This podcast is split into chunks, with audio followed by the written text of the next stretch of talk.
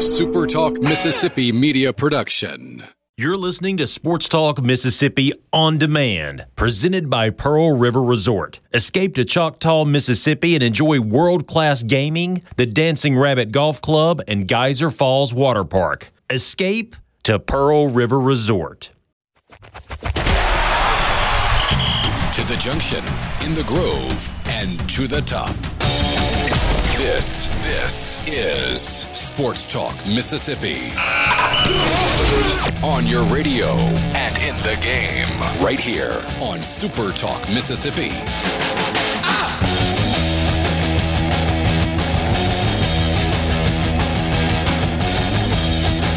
What's up and happy new year. That's right, we are live today. No best of show.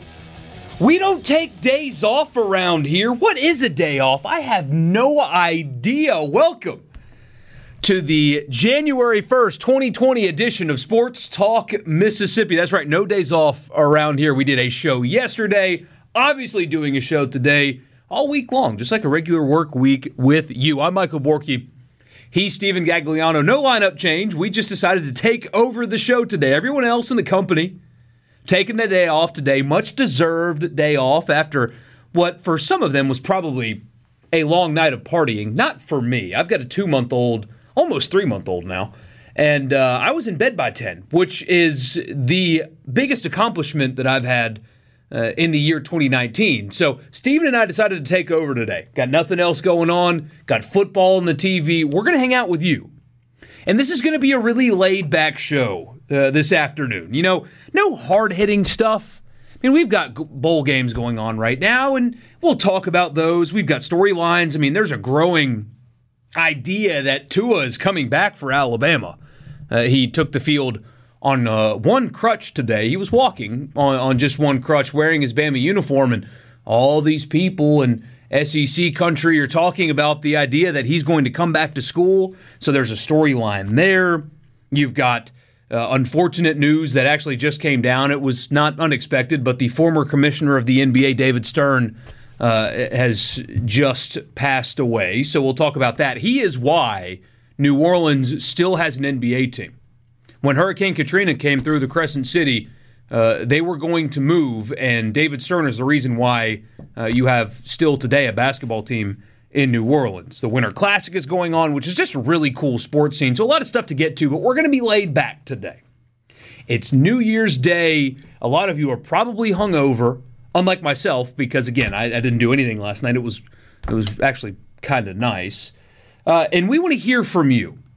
I've been throwing around this idea in my head for a while on this show, where we do what I've called Whatever Wednesday, where we let you, the listener, dictate what we talk about. I want to try to do that today. So if you are listening to us on the 1st of January, on this New Year's Day, there was no cars on the road, nobody's working. If you're listening to us, I want to talk about what you want us to talk about. So at any point today, if you feel like bringing up something, I'll talk about it. I might kick up my feet up here in the studio, and we're just going to hang out today. Two ways you can be a part of the show. On the text line, 601-879-4395. That's the C Spire text line. Do not text and drive, but you want us to talk about something, shoot us a text. We'll do it today on Whatever Wednesday. Or you can call the show and be a part of it that way, 888-808-8637. So Whatever Wednesday, we're here for you. We're going to be reacting to the football games that are kind of coming down to the wire right now. You've got the Citrus Bowl. Alabama's got a pretty commanding 14-point lead now with 8 minutes to go in the fourth. Minnesota and Auburn's coming down to the wire. The Gophers actually leading by a touchdown there with 2:40 left in the game. So we'll react to those in real time. We'll get to your text and calls if you feel like being a part of the show this afternoon. Either way, we're glad you are with us for the start of the year 2020. And with that, we'll bring Steven in. What's up on this Wednesday? I think it's going to be a good 2020. We're off to a good start. And like you, I'm not hungover today, too, so it's nice to be here with you today. Don't you love being an adult? Sometimes. See, I remember when New Year's used to be a big deal. I loved New Year's when I was in college and, like, my first year out of college. I don't know why. Because what is today? I mean, everybody gets a day off, but I heard somebody I was watching, flipping through channels last night, and somebody on the news said, oh, it's a symbol of great things to come. And I understand, I guess I'm cynical, but like, no, it's Wednesday. You know, whatever Wednesday. It's whatever Wednesday. I got to work tomorrow. So, and another thing I want to do today, New Year's resolutions. New Year's resolutions is one that I've never made in my life, but do you have one for the team that you love? So we'll do that today as well. Like I said, laid-back show. Steven's feeling good. I'm feeling good. Football on the TV. Hockey. I was watching hockey earlier. That game is a lot of fun to watch. I've always wanted to go to that event. I don't live anywhere close to where maybe one of those would be, but it would be a lot of fun to be at, I think. There's no way you could, like, if you go to one of those, you can actually watch the game, though. Yeah, especially if you're like up high, how are you going to see the puck like at all? You don't. You just kind of watch where people are going and hope that the puck is around there. You barely see it when like you're in a regular arena. If you don't know what we're talking about, there's a thing that is done every year in the NHL called the Winter Classic. It's where they play a regular season NHL game outside in a stadium that is not built for hockey. So today they're actually playing in the Cotton Bowl. They usually play somewhere where it's cold to keep the ice frozen, but I guess they found a way to play the game in the Cotton Bowl today, and the Predators from Nashville are playing the Dallas Stars. It's such a cool setting. I mean, where was it a couple of years ago where it snowed the entire time? Is that when they had it at Michigan? Didn't they have it in the Big House one year? They had it in the Big House one year. I think they played it at Fenway Park one time. So they do this every year, and it's on NBC. I think the game, it is still going on. If you feel like watching it, you can go find it there. It's a really cool scene. But after I went to the Saints-Bucks game earlier this year, and it's kind of our fault because we were literally 3 rows from the very back of the stadium, but still, we were watching a football game. The entire field of play was being used. I could not imagine trying to watch a hockey game, which is like a fourth of the football field, in the middle of that. Yeah, it's essentially knowing what's going on. Right, it's like at midfield. There's so much room towards the sidelines, which obviously I'm not talking about on the ice. I'm just saying in the arena or at the stadium, whatever. There's so much room where the ice ends and the actual seats would begin, to where even if you're close up, if you're in the first 25 rows, you're still going to have a hard time seeing what's going on. You can't. It's a novelty thing. You go just to say you were there. Either way, cool scene there in Dallas as well. So a lot going on around the sports world today, and it used to be a lot more intense than this. I remember, it's been 20 years now since there was only 18 bowl games. Now there's 40, and next year I think there's going to be 42. But New Year's Day used to be college football's day, right? That's what it used to be. Right, like appointment television. It's New Year's Day. It was college football's day. And you still have, you've got big brands with Michigan and Alabama playing. And, it really looks like Minnesota's about to upset Auburn, which would be a great win for P.J. Fleck. And, the Rose Bowl is always the Rose Bowl, and people talk about it so admirably, and of course it's probably the most iconic setting in the sport, but the playoff is kind of taken away from New Year's Day being college football's day. Now it's whenever the 2 playoff games are. I just didn't wake up as excited about college football on New Year's Day as we did, even 6 years ago, before before the playoff became a thing. I'm also really just not excited about the matchups later today. The Michigan-Alabama game I actually was really excited to watch, and I've been into as it's been going on. But Georgia and Baylor doesn't excite me at all. Doesn't move any bit of a needle. Half of Georgia's team isn't even playing, so really what's the point of the game tonight? And that's the one that's in primetime. I would have rather had them change it up to have Michigan and Alabama in primetime. Yeah. And then the Rose Bowl, I don't know, Oregon, Wisconsin, does that get a lot of people going unless you're living in Wisconsin or Oregon? The rating number will be huge because it's the Rose Bowl and stuff, but no, it's just different now. And I'm not going to be the guy that says the playoff ruined anything, because it didn't. We needed a playoff, and this is not the best year for that argument. I would like more playoff games, but it feels a little different today. I was flipping to hockey for a little while instead of watching some college football. Nothing wrong with that. It's really cool. The Winter Classic's awesome. Yeah, there's certain times you can get into hockey in the South, I feel like. The Winter Classic is one, and as the playoffs kind of get going, yeah, it gets fun to watch. 6 minutes to go in the fourth. Michigan is driving on Alabama on their own 48 right now, but been a really tough day for Michigan quarterback Shea Patterson, and more specifically, the guys calling the game, and we'll get into that a little bit next. I made an observation early in that football game. I swear that these people that call football games on television, not all of them, because there are ones that are really good and take their job seriously, don't do any research whatsoever when looking at the two teams going into this game. Because there are a couple of things that were said in the opening segments, if you want to call them that, of the Alabama-Michigan game today that make zero sense. I mean, none at all. And so we'll get into that. Look at Minnesota-Auburn, and the game's not even over yet in Gus's seat as Shea Patterson throws an interception. That will end, basically, the football game for Michigan. Gus Malzahn's seat is already back to being hot. That's a bipolar fan base if you've ever met one. Sports Talk Mississippi on this New Year's Day. Michael Borky, Stephen Gagliano with you. We'll be right back with your text and call, 601-879-4395 on the text line, or 888-808-8637 on the phones. We'll be right back. Don't go anywhere. It's Sports Talk Mississippi in the Renaissance Bank Studio. Wow, just like that, Gus Malzahn's back on the hot seat. Final score, potentially, because there's 10 seconds left and Minnesota is on Auburn's 12. It certainly sounds like this will be the final score, though. Minnesota 31, Auburn 24, the first 11-win season for Minnesota in what appears to be an extremely long time.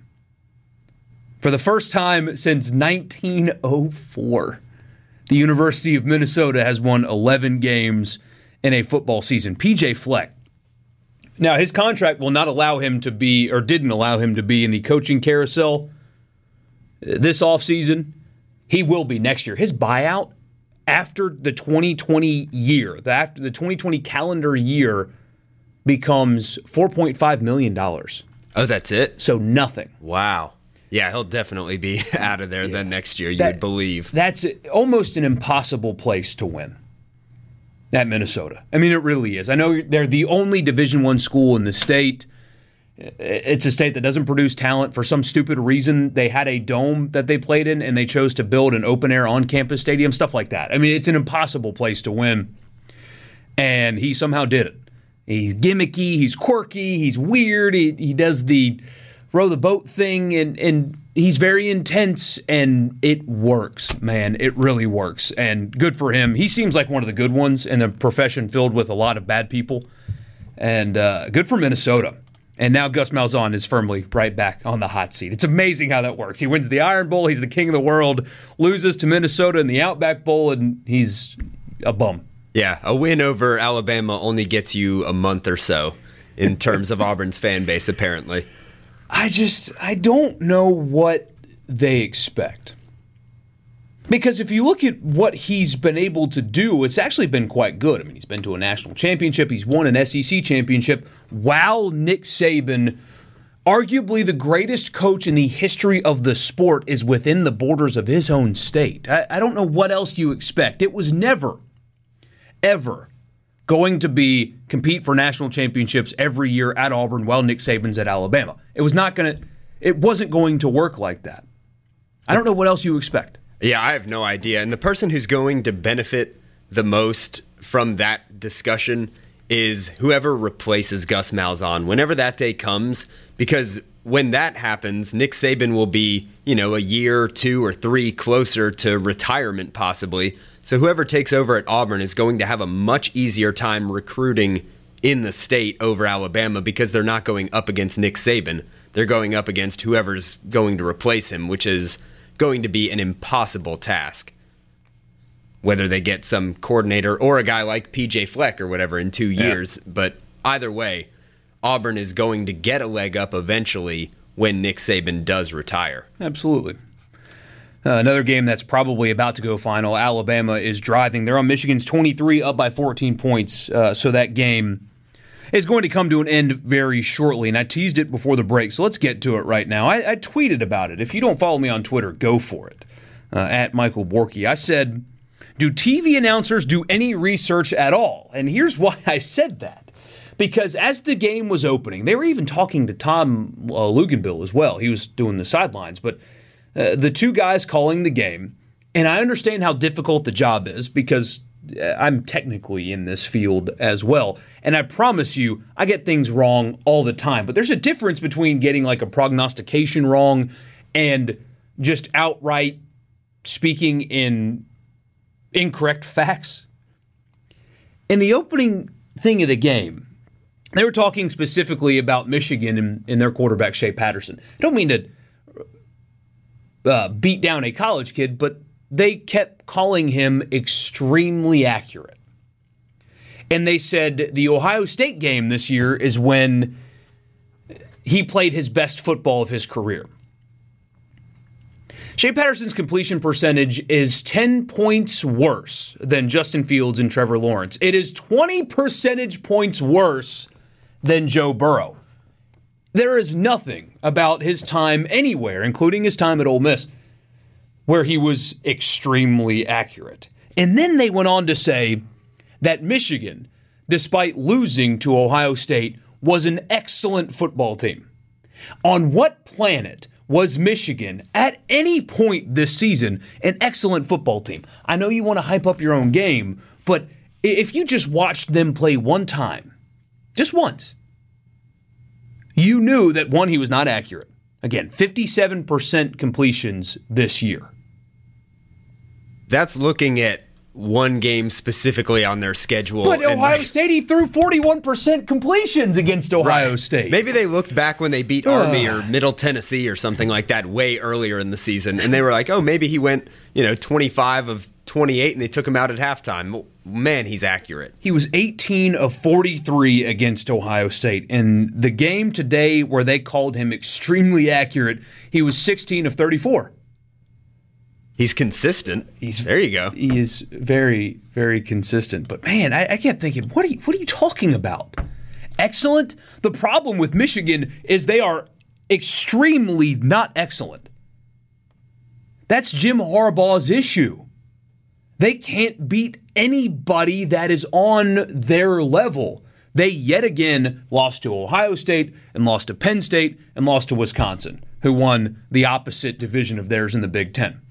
The Ohio State game and the Wisconsin game were not even close. Not even close. They just got dominated in those two games. It's certainly not Shea Patterson's fault, but why do college football people and smart college football people, smarter than me, continue to try to convince you that Jim Harbaugh is anything other than a good, not great football coach? Is it because what he did at Stanford forever ago? I think it's still the NFL stuff. I think they still view him with that kind of pedigree. There's a reason he's not in the NFL anymore. Right. I think he wants the control over a college program that you don't get in the NFL. When you coach in the NFL, you're dealing with adults and guys that, they're under contract. They make more than head coaches do. You don't have the same kind of control over an NFL locker room that you do over a college program. And I think a guy like Jim Harbaugh that has that kind of in-your-face mentality does better in college based on that. Does he? Well, maybe not, I guess. Maybe not at Michigan. Maybe he can take a step down from Michigan and go somewhere else, and he would be really effective. Yeah, but you'll keep...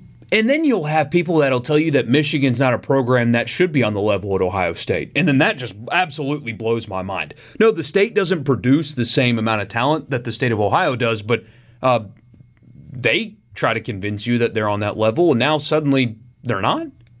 They have a 110,000-seat stadium. They have all the facility advantages in the world. It's a great school. I mean, you can sell kids on education as well. A degree from Michigan holds weight, man. You've got every advantage possible. Don't try to tell me that they couldn't be on the same level as Ohio State. If Ryan Day was at Michigan, he'd have gone to the playoff this year. They're set up even with a limited quarterback that's extremely accurate. They're set up there to compete at a national level, and they don't. I wish people would stop defending it. A few of your texts. I'm glad you guys are listening to us on this New Year's Day. Really appreciate you hanging on, watching football with us and hanging out. So we'll get to a few of these now as well as after the break. If you want to call us, you can. 888-808-8637. Quinn says, dang, Bork, just got my truck for a beer and you and Steven are working today? Yes, we are. We did this by choice. I think there's something maybe wrong with us. But that's an important thing to throw out there. Nobody's forcing us to be here. The rest of the building is empty. We are the only ones here, but that is by choice. We chose to be here. Jeff, we will get to your question, Jeff, after the break. Jeff is asking about the opening for the New York Giants. I want to talk about that at length, so we'll get to your question next. Greg in Nettleton is thanking us for doing the show today, and, of course, we thank you for being a part. And Greg is having a glass of wine, enjoying the show today, so I'm glad you are with us. George in West Point says Dabo Swinney will be the next coach at Alabama after Nick Saban. I don't think that's as big of a lock as some other people do. I think he loves it there at Clemson. At some point, is Alabama a better job than the Clemson that he's running now? Honestly. He just recruited the number one class. 6 5-stars. That's more than Alabama and Ohio State combined. And what they've done to that place, the facilities around Clemson, the culture that they've built, I don't necessarily see him leaving to go to Alabama. I know he went there and all that kind of stuff, but he's got it pretty good at Clemson right now, and I wouldn't trade that if I was him. Unless he just wants to go back to where it all started. I mean, there is nothing today that says that Alabama is a better job than Clemson. So why would you leave? I mean, he will have statues, multiple. He'll have roads named. He'll have a day in the state of South Carolina. I mean, he is Clemson football. And if he goes to Alabama, he's following the guy. It's tough. Can't play the underdog card at Alabama. True. And George says, money talks, and you are right. Everybody does have a price. More of your text. We'll continue on with Sports Talk Mississippi live on New Year's Day coming up. Stick around. Bouncing around a lot on this Wednesday afternoon. It's Sports Talk Mississippi. Michael Borky, Stephen Gagliano with you on this New Year's Day. That's right. No days off for us. No best of. This is not pre-recorded. We are live in the studio, the only ones in the building, which is always kind of an eerie feeling, but we are certainly happy to be doing this and glad that you are with us on this first day of the year 2020. And we are bouncing around a little bit today because in case you missed it, if you're just joining us, we opened the show basically saying we're going to let you drive the conversation today. I've been toying around with this idea for a while as I plan the show every single day. By the way, that's my role on the show is I plan it. So anytime there's content that you don't like, I'm the guy that you can blame for it. I've been mulling around with this idea for a while, especially when it comes to summertime and not a whole lot of sports. Hard-hitting sports stories to be talking about, even though this summer we get Olympics, which is awesome, and I can't wait. Tokyo, I believe, is where the Olympics are this year. A whatever Wednesday, where I think the viewers can drive our conversation. I think that's kind of a unique idea, a cool idea, and maybe we'll do it this summer. But today, since I'm controlling everything, along with Steven, this is what we're going to do. So we'll start with Jeff's question earlier on the text line, and you want to be a part of the show, you want to get involved. 601-879-4395 is the way you can do it. Jeff asked about the new head coach for the New York Giants. And if I had to guess, let me rephrase that actually, because I have no idea who they're going to hire. The NFL search processes work out so much better than college search processes, because they're not afraid to not get the first guy that they were after. You have very public interview requests, very public interviewing processes. The Giants have 5 candidates that I can tell you right now will interview for the job. That doesn't happen in college. In college, all the ADs always have to get their guy. They didn't interview anybody else. And I think to Keith Carter's credit with the most recent coaching search here, he didn't say that. I think they went after Mike Norvell first.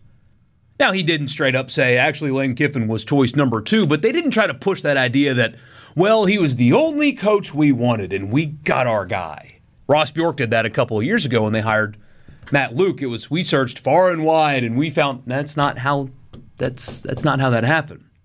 NFL doesn't work that way. So they will interview, I think the guy that makes the most sense would be Wink Martindale, who's the defensive coordinator at Baltimore, because if he is able to bring Joe Brady with him to Baltimore, I think that is your best combination, your safest choice hiring a head coach. But you've got him as a candidate. Josh McDaniels is a candidate for basically every job. He's the Patriots offensive coordinator. And when you look at, even though he's had Tom Brady, who's the GOAT, they've had really good offenses with lacking personnel compared to others in the NFL. I mean, I think you would trade what the Patriots have for the Saints, what the Patriots have for the Chiefs, what the Patriots have for, hell, the Rams. I mean, their offensive talent is not anywhere close to everybody else in the upper tier of the NFL, and they keep turning out great offenses and winning at a high level. McDaniels is a reason for that. Eric Bieniemy, the offensive coordinator from the Chiefs, is a candidate. They'll interview Matt Rule after the bowl game tonight. I think the safest choice would be Wink Martindale. But as far as a leader, I honestly have no idea. It's just, it plays out so publicly. It does, and the McDaniels question, his name has come up in literally every search over the last, 2 to 3 seasons. He obviously had the whole thing with the Colts where he accepted the job, then he didn't accept the job, which in hindsight is pretty smart based on the fact that Andrew Luck retired. But he's got to be sticking around in New England for a reason, don't you think? Maybe waiting for the perfect opportunity. Or to take over for Belichick. Which that could be the perfect opportunity. Look at you. Connecting the dots. Exactly. Here. Oh, wow. That's why they keep me around here. What about Cleveland? Because Matt Rule already said no. Right. Which they requested to interview McDaniels. I don't know if he's going to take the interview, but he is from Ohio. So there you go. Canton, right? I think so. Where the Hall of Fame is. So, and there was stuff with the Patriots wanting Odell Beckham at a time. He's already on the Browns. Before the draft, there was some stuff with the Patriots and Baker Mayfield. There was a little bit of talk there. At that time, of course, nobody thought he was going to be the number 1 overall pick, but those are pieces that the Patriots organization liked, and they're already on one team together, so you wonder if that would be enticing enough for him to leave to go coach the Browns. Mm-hmm. But now there's no GM right now, so you got to maybe wait till you hire a GM, or you hire the coach first and then bring in a GM. I'm curious to see how that's going to work out. Who knows with the Haslams, man? They're awful. I mean, there's got to be some way to get an owner out, right? I mean, after this long of incompetence, you would think that by like a 2/3 vote by the rest of the league. Do they have any old tweets that we can dig up? And maybe. Do they say something questionable when they were a teenager? I don't know. Well, I mean, Jimmy Haslam was under investigation for the whole Flying J pilot thing. There it is. You never know. Maybe that comes back to bite him. But, I mean, they don't know how to run a team. And I'm not saying I know how to run a team either. But that's not our job. Right. That's not what we get paid for. We get paid to tell them that they don't know how to do it. Exactly. And when you've been this consistently bad and inept for so long, there's got to be a common denominator. And you've fired coaches, you've hired coaches, you've hired GMs and fired them. And you've gotten rid of players and stuff. But the owner is the one constant. And they're horrible. Ugh. The one thing you hope they get right there. The only Cleveland Browns fan in the state of Mississippi, by the way. Exactly. And I've got a microphone in front of me, and I'm going to use it.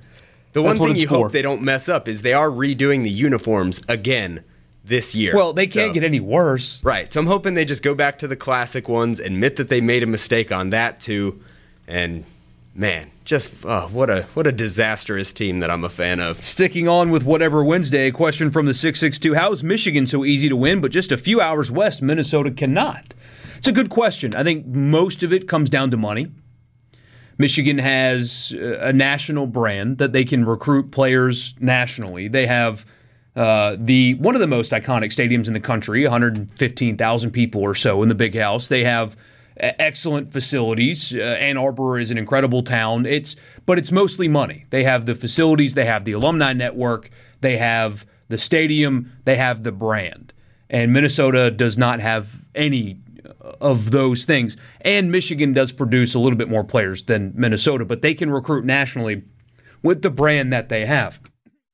And they've been able to do it. It's just, for some reason, Harbaugh can't get over the Ohio State hump. Michigan people, including people that cover the team, will tell you it's because they recruit the right way, and that's why they can't get players that Ohio State gets, and that is just that's just ridiculous. So, Roger in oh gosh, you're going to do the name thing to me today.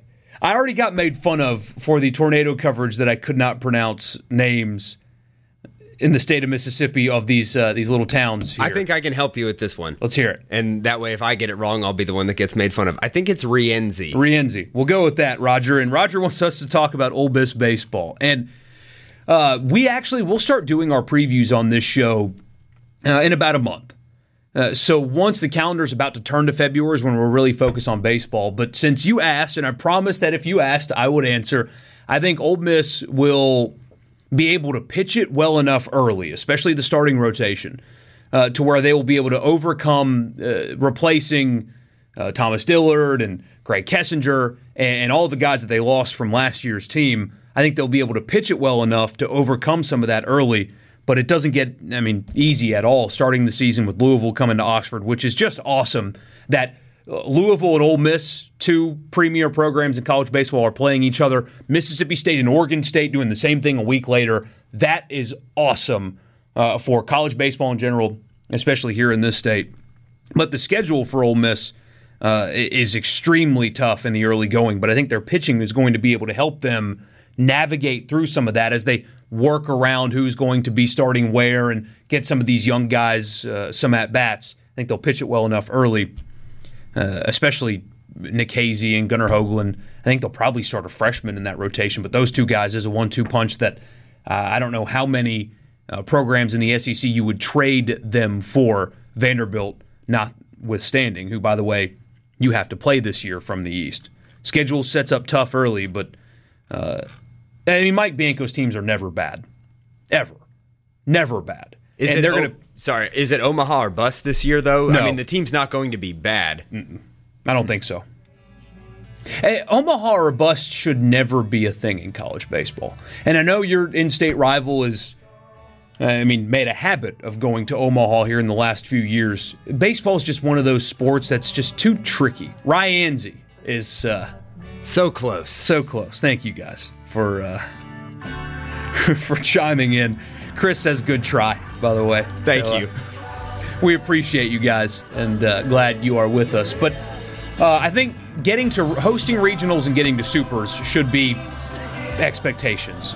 Expecting Omaha, just with the way baseball is, I don't think that's particularly fair. But we will see.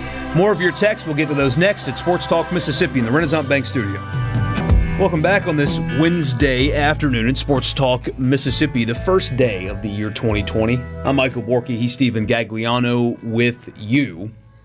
Having a relaxing show. I'm kind of slouched in my seat a little bit. I want to take my shoes off. Might do that as well. I can't put my feet up on this desk, or at least I haven't figured out how to do it yet, and continue to talk into the microphone. I may do that as well. We are having fun with you, though.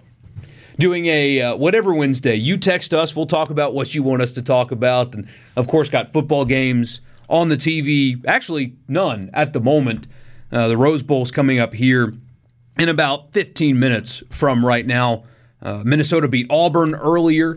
31-24 was the final. Minnesota's first 11-win season since 1904. And then Alabama took care of Michigan. 35-16 was the final. Alabama could have taken a knee and ran out the clock when they were inside of Michigan's 5-yard line. Instead, they ran a play, scored a touchdown, and forced a kickoff in Michigan to run two plays. So I don't know if it was bad blood or what, but Nick Saban kind of stuck it to Michigan there at the end of the game when he could have just simply taken a knee and ended the clock. So we're reacting to all of that today and, of course, getting to your text. So William in Greenville. We'll get to yours now. He said, first of all, thanks for the live program. Some of us have to work today as well. Hope you're getting through it okay, William, and glad you're with us. He also asked, since you are working, I would like your input on Mississippi State's problems. He said he's thoroughly disgusted with the program, coach, and the athletic director. So, man, I've been thinking about this a lot, and we talked about it on the Sunday show some, and I know there's not a whole lot of crossover listening between you right now and those up at 8 o'clock in the morning on Sunday. But there is a cultural issue going on there right now. And after Garrett Schrader was punched out of the Music City Bowl, the narrative from some in the media there was, well, nothing to see here. Boys will be boys. Willie Gay is a bad expletive. All of that stuff. Basically telling you that there's nothing wrong with a starting linebacker knocking his starting quarterback out of a bowl game. And we told you on Sunday that maybe in isolation, if that happened in a vacuum, you could move on quickly and not think twice about it, because fights do happen on football fields in practice. It's a common storyline during NFL training camp that this team was the one that fought first, because it happens every year. But to say that, oh, it's just typical boys will be boys when a player knocks his quarterback out of his bowl game by breaking his face, I don't buy that. But it didn't happen in a vacuum as well. I mean, this is a program that for the last 2 years has started games poorly, often look unprepared to start a game, have largely been uncompetitive against the better teams on their schedule, despite, especially in 2018, having the talent to be able to do so. Constantly making egregious mistakes penalty-wise. They were one of the most penalized teams in the SEC in 2018. And they weren't just penalties. It was personal foul penalties. It was pre-snap penalties. Then you had the NCAA thing that gets a couple of key players suspended for 8 games. And then one of those players gets ejected from one of the games that he can play in and then knocks out your starting quarterback. Oh, and then in the bowl game, you had players suspended for seemingly minor violations as well. There is a cultural issue there. All of those things are a sign of something not right working within the program. And I'm not saying it can't be fixed, because it certainly can. I'm not saying that there's no hope for Mississippi State next year, because even though they have some key losses, I do like Garrett Schrader, and I think the schedule early going for Mississippi State sets up to get some wins and get comfortably back into a bowl game. But right now, all of those things that I've mentioned are indicators of a cultural issue. And it starts and ends with the head coach. But if you want to talk about the hire itself and the athletic director who made that hire, on paper, it was a really good one. The search was done quickly and with very little leaks, and you hired a guy that ran a dynamic offense at Penn State who had been a head coach, albeit at a smaller level before. There are hires that just don't work sometimes, even though on paper they were the right hire. For example, Arkansas and Sam Pittman. It may end up working out. On paper, horrendous hire. Terrible, terrible hire. Awful.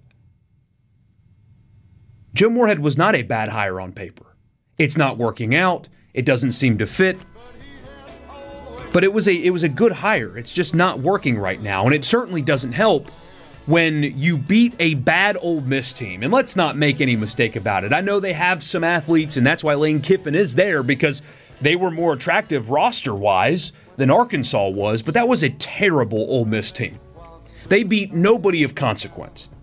It takes a player lifting his leg to fake pee like a dog to beat a bad Ole Miss team at home, and what you do after the game is say, all I need is the guys in the locker room. Everybody else, the fans, can kick rocks. You cannot have these kind of mistakes and these cultural issues while also telling everybody to buzz off.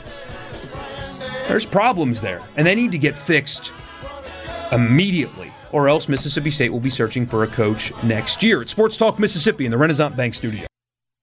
I listen to it at work. Sports Talk Mississippi. Sports Talk Mississippi on Super Talk Mississippi. Did you get that memo? Yes, sir.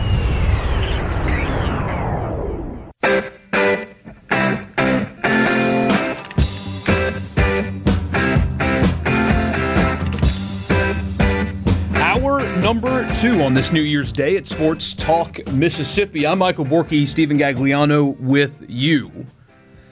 had a really fun first hour. You know, I had a plan. I wrote out a plan here, but decided, you know, I'll let you, the listener, dictate where we went and not at all what the plan was, but that's okay. I'm glad you're with us on this New Year's Day and enjoying ringing in the new year with you. I guess the post-New Year hangover with you. The Rose Bowl is about to get underway. The greatest visuals in college football. Not the greatest visuals in sport. That absolutely belongs to the Masters. You cannot tell me otherwise. But the greatest visual in college football or football in general is the Rose Bowl. When the sun sets over the San Gabriel Mountains, it doesn't get better than this right here. What game? Was it the playoff game where there's already a commercial for the Masters, though? It's a little early, isn't it? There was one a couple weeks ago. Man. Like as if people aren't going to watch. Do you really need to start telling me in December that the Masters is coming? I'm pretty sure I'm going to watch anyway. It just felt a little premature. But, I mean, hey, you know, everybody loves seeing the Masters, but my goodness, that was, you know, just give us until February before you start talking about the Masters. Let us get through at least the NFL playoffs before we start talking about the Masters. Oregon has just taken the field now. The game's getting ready to kick off. A beautiful setting. Oregon's wearing just awful uniforms. They are black with a chrome helmet and the biggest number font you have ever seen in your entire life, and they are yellow numbers. Just a terrible, ugly uniform across the classic Wisconsin whites getting ready to get underway. Oregon had such a good thing going for a little while with the uniform thing, and it was different and it was new. They had new uniforms for everything. Now they're all just horrendous looking. They've ruined it. I don't know why they decided to go so over the top with it, but now it just doesn't look good anymore. We do have a couple of finals. If you've been with us from the beginning, you already know, but Auburn, Gus Malzahn back on the hot seat for losing to Minnesota 31-24. Alabama smoked Michigan. It was a 16-14 halftime lead for Michigan, and they lose 35-16 in the football game. Mac Jones threw for 327 and 3 touchdowns.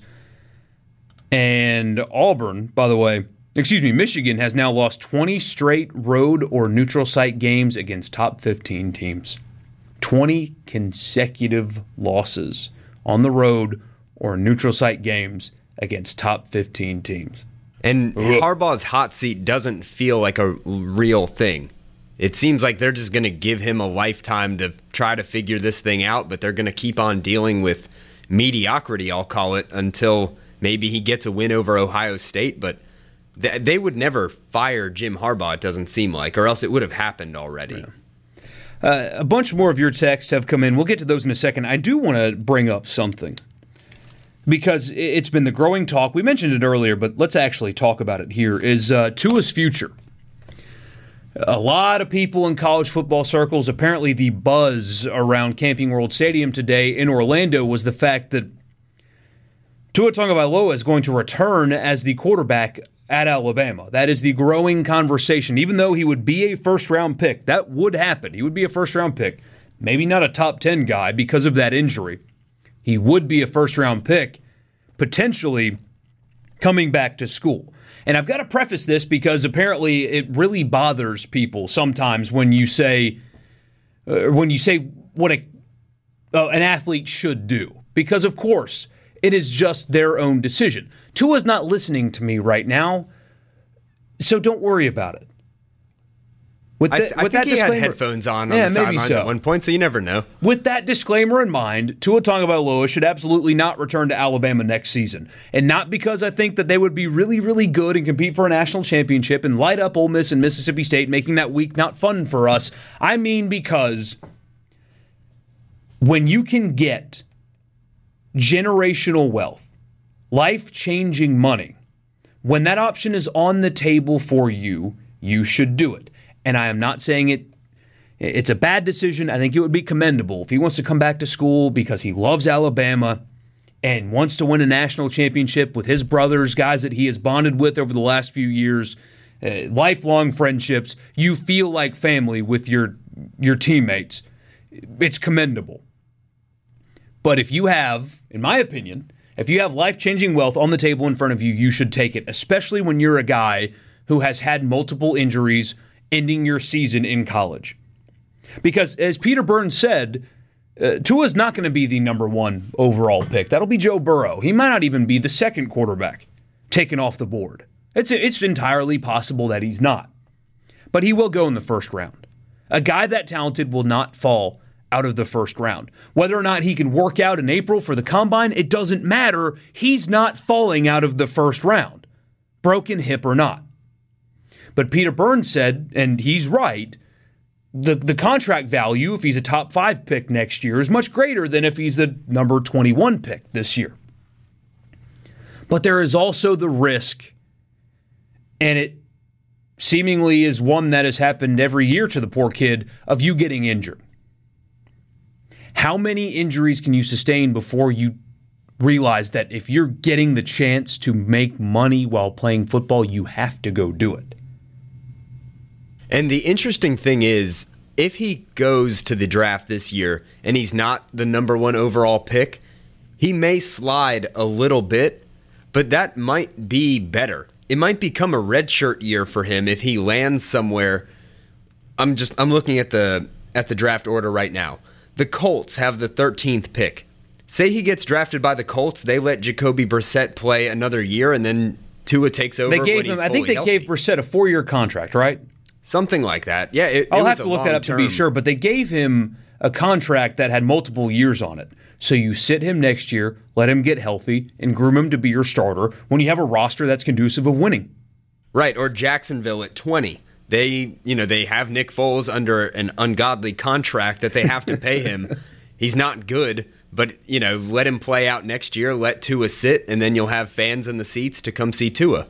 So I honestly think that is a much better alternative than coming back to Alabama with the risk of getting hurt just to, again, run through a schedule that you're probably going to go undefeated, maybe lose one game or something like that and compete for a national title, but he's already done that.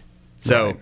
Why not sit in the NFL for a year and make money while you're doing it and while you're making sure that you're 100%? Again, and of course it is his decision, but it would be inexplicable. I think Matt Hinton is the one that said that, and I think that's the right word to use. I mean, there is just no reason to stay when you can get that life-changing money and you don't risk getting injured again. But, of course, again, and it's his decision. He can do what he wants, and it would be great for college football if he's back. Not so good for Ole Miss and Mississippi State if he's back, but that is the buzz around the college football world, is that he is returning. But career-wise, it's just hard to imagine turning down a first round. I mean, Justin Herbert did it. The guy playing right now, I can't believe I didn't think of this until just now, at Oregon. He was going to be a first-round pick last year. You want to know who's not getting picked in the first round this year? Justin Herbert at Oregon. I think he'll still get picked in the first round just based on... that would be a massive mistake. I think it would be, too. I'm just saying, I think based on the quarterback-needy teams, they get desperate around the draft, and they'll watch the combine, they'll say, wow, he's got arm talent, and they'll take him in the first round. And it might be a bad decision, but somebody's going to take him. Last year, he would have been the number one pick, maybe. Right. He lost a ton of money coming back to school. Right. So did Matt Barkley all those years ago. I remember he came back for his senior year. That was a horrible decision. But it's one that is out there right now, so that's something certainly to keep an eye on. People have been teasing huge college football news upcoming, and it certainly sounds like that would be the one that makes the most sense. Alabama, I mean, yet again, this is a down year, a disappointing year, and they won 11 games. I mean, imagine that. Must be nice. They beat Michigan in a bowl game to win their 11th game, and people are not happy. And it's a game that a lot of people thought that they might not really be overly interested in, and that might be overblown a little bit, but it's a game that they really didn't have any business being interested in. Nick Saban doesn't let that happen. Right. Everybody points to that Sugar Bowl where they lost to Utah. You know who was coaching that Utah team? Urban Meyer. They just lost that day. They lost. Hey, but if you remember, back when Ole Miss beat Alabama a couple of times. You remember the narrative, don't you? Of course. Ole Miss didn't beat Alabama. Alabama beat themselves. Alabama didn't care about being in the Sugar Bowl. Utah cared. Alabama didn't care. That's why they lost. If they cared, they would have won. I do think that game meant a lot more to Michigan, though. It did. If they would have won it, they would have pointed, look, we beat the big bad SEC. We beat Nick Saban. For Alabama, this game doesn't really, the win doesn't mean a ton. Nope. You can't go into living rooms and improve your ring collection anymore, but I guess they'll add one on there. We'll get to your text next, 601-879-4395 at Sports Talk Mississippi in the Renaissance Bank Studio. Oregon on the board first in the Rose Bowl. First.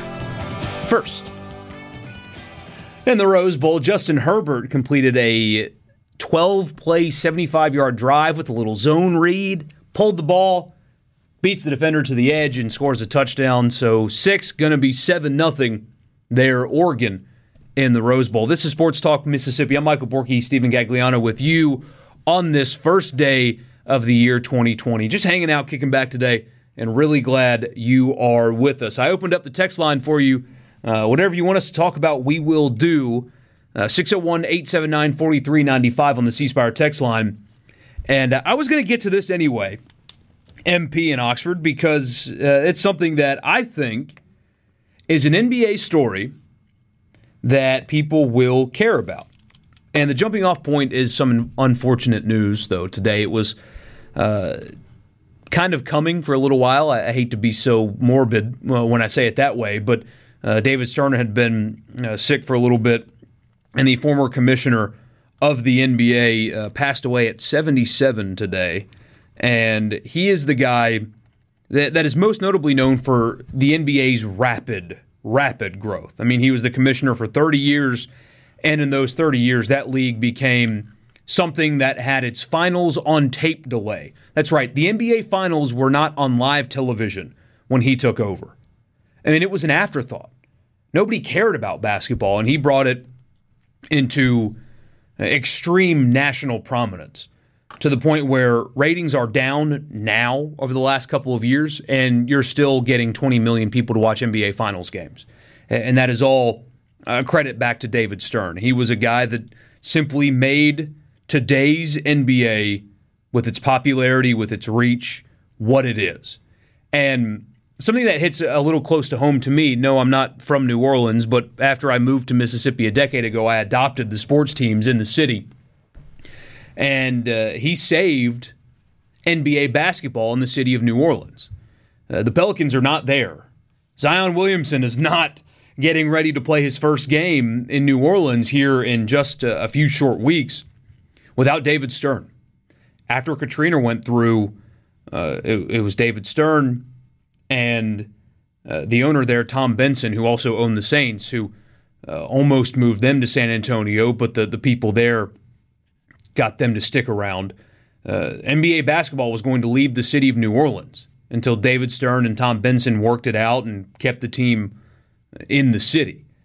So he's important to that city and that region of the country. I know in South Mississippi along the coast, we have a ton of New Orleans football and basketball fans, and a lot of you, unfortunately, remember the devastation that was Katrina, and he was one of the ones that helped keep professional sports in that region, and that spills over into the state of Mississippi as well. So a sad day in the NBA as David Stern passes away at 77, but good to remember his legacy and what he left behind, which was making the NBA today what it is, and like I just said, saving basketball in the Crescent City. Not too far from where we sit right now.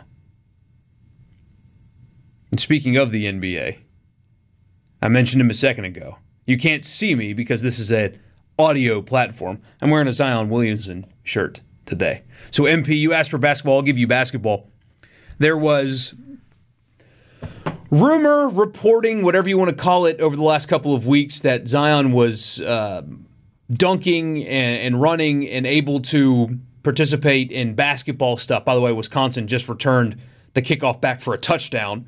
So it will be 7-7 in the Rose Bowl. Exciting scoring early in that game. Unless you're watching on the stream, then it's still a commercial. Oh, I ruined it for Steven. That's okay. Yeah, they're going to return the kickoff back for a touchdown. I bet you $20 that happens. Zion will be back soon. The initial prognosis they gave after his injury, which was a meniscus injury, and I believe they took the whole thing out, by the way, was 6 to 8 weeks. We are far beyond the 6 to 8 week window. I think 8 weeks was 2 weeks ago. But the problem with him is his body is just so big and explosive that they needed to work on things, even including the way he ran and the way he jumped. They had to reshape the way he did everything in basketball. And also they worked on diet plans and stuff like that. So it's been taking longer than the 6 to 8 week window to get him back on the court. But soon we will get Zion Williamson finally in the NBA, the most transcendent star since LeBron James, with the biggest following, the biggest hype, and the explosive dunks. I mean, since LeBron James entered the league, he's finally going to be back soon. He's now dunking in pregame warmups. He's about to participate in his first full practice for the first time. He's coming back soon, and I could not be any more excited. And so to throw some cold water on that, on Sunday I kind of teased that maybe we would talk about it the next week, that I would kind of let him sit for the entire year. And, you know, that would be a wildly unpopular opinion in New Orleans or here with the amount of Pelicans fans that there probably are. But they're there on the coast, man. Right. It's a cautionary tale almost to... I'm not going to say they're rushing him back because they're clearly doing the opposite. They threw out the timetable. They're letting him take that extra time. But I know they've won four straight, and I know you're pumped up about that. But they're 11-23 right now, and I'm not sure that bringing him back now after what seemed to be a more major injury than what some people may think, to bring him back at this point far outweighs, or the negatives outweigh the positives, in my opinion. I would just let him get really healthy and come back next season. You can sell more tickets for next year. I know they sold a ton, so they probably want him to play in front of those fans. But I don't know. When you look at what the 76ers did with Joel Embiid, maybe he could have come back in his rookie season, but they just decided to let him rest. And you've seen him become one of the NBA's best players. So, I don't know. Again, sorry to throw some cold water on him possibly coming back, but that's what I would do. They're not going to do that, though. He will play this year. Right. He's going to. And they're only 3 games out of the 8 seed in the West right now. I mean, they had a 13-game losing streak in there. And suddenly they decided they wanted to play good defense and are distributing the basketball better and communicating, and everybody's back and healthy. Now they've won 5 of 6, and they actually look like the team you thought they were going to be all year. The one thing is missing is rotational depth at the 4, and here comes Zion able to play the 4 and just really add to that rotation, add a scoring threat that they don't have from their second unit. I mean, if he's 100%, which he will be, they're not rushing it.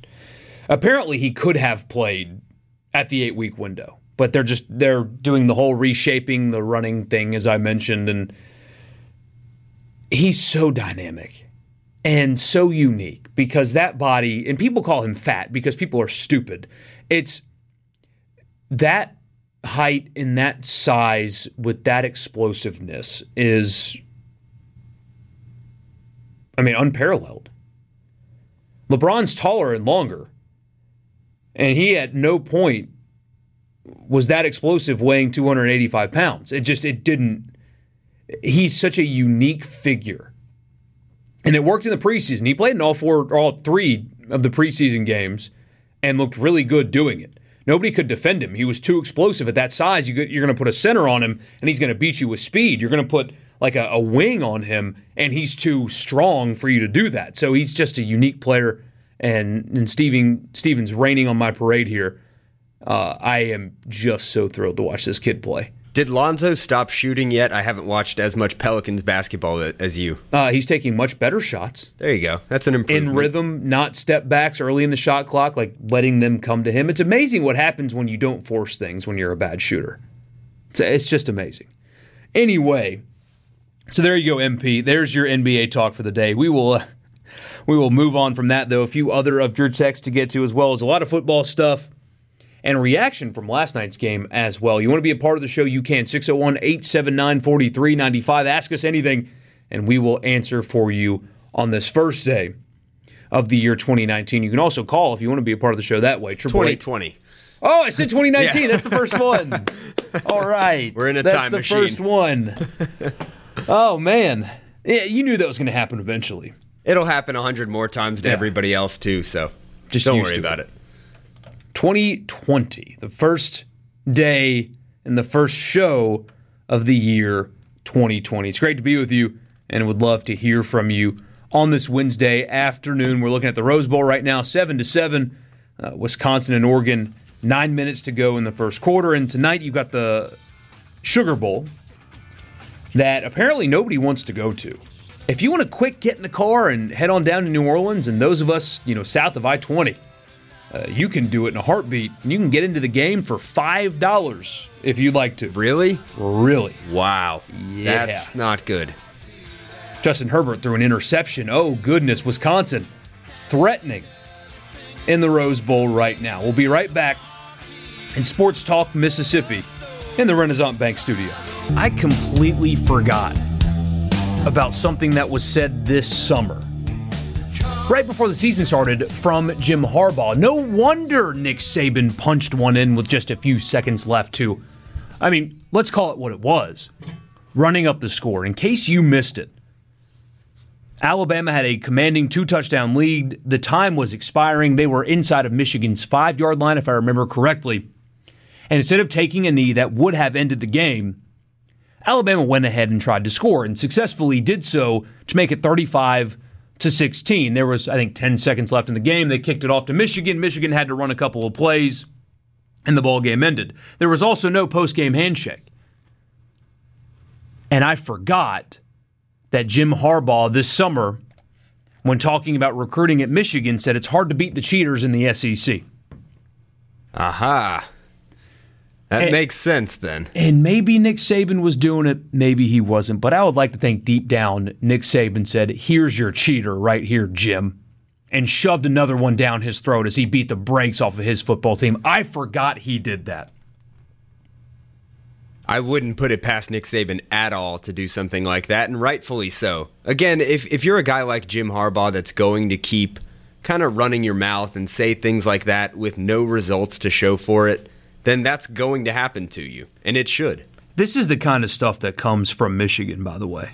In the article I found to make sure that I had that correctly, because it hit me, right? That I forgot Jim Harbaugh took a shot at the SEC this summer.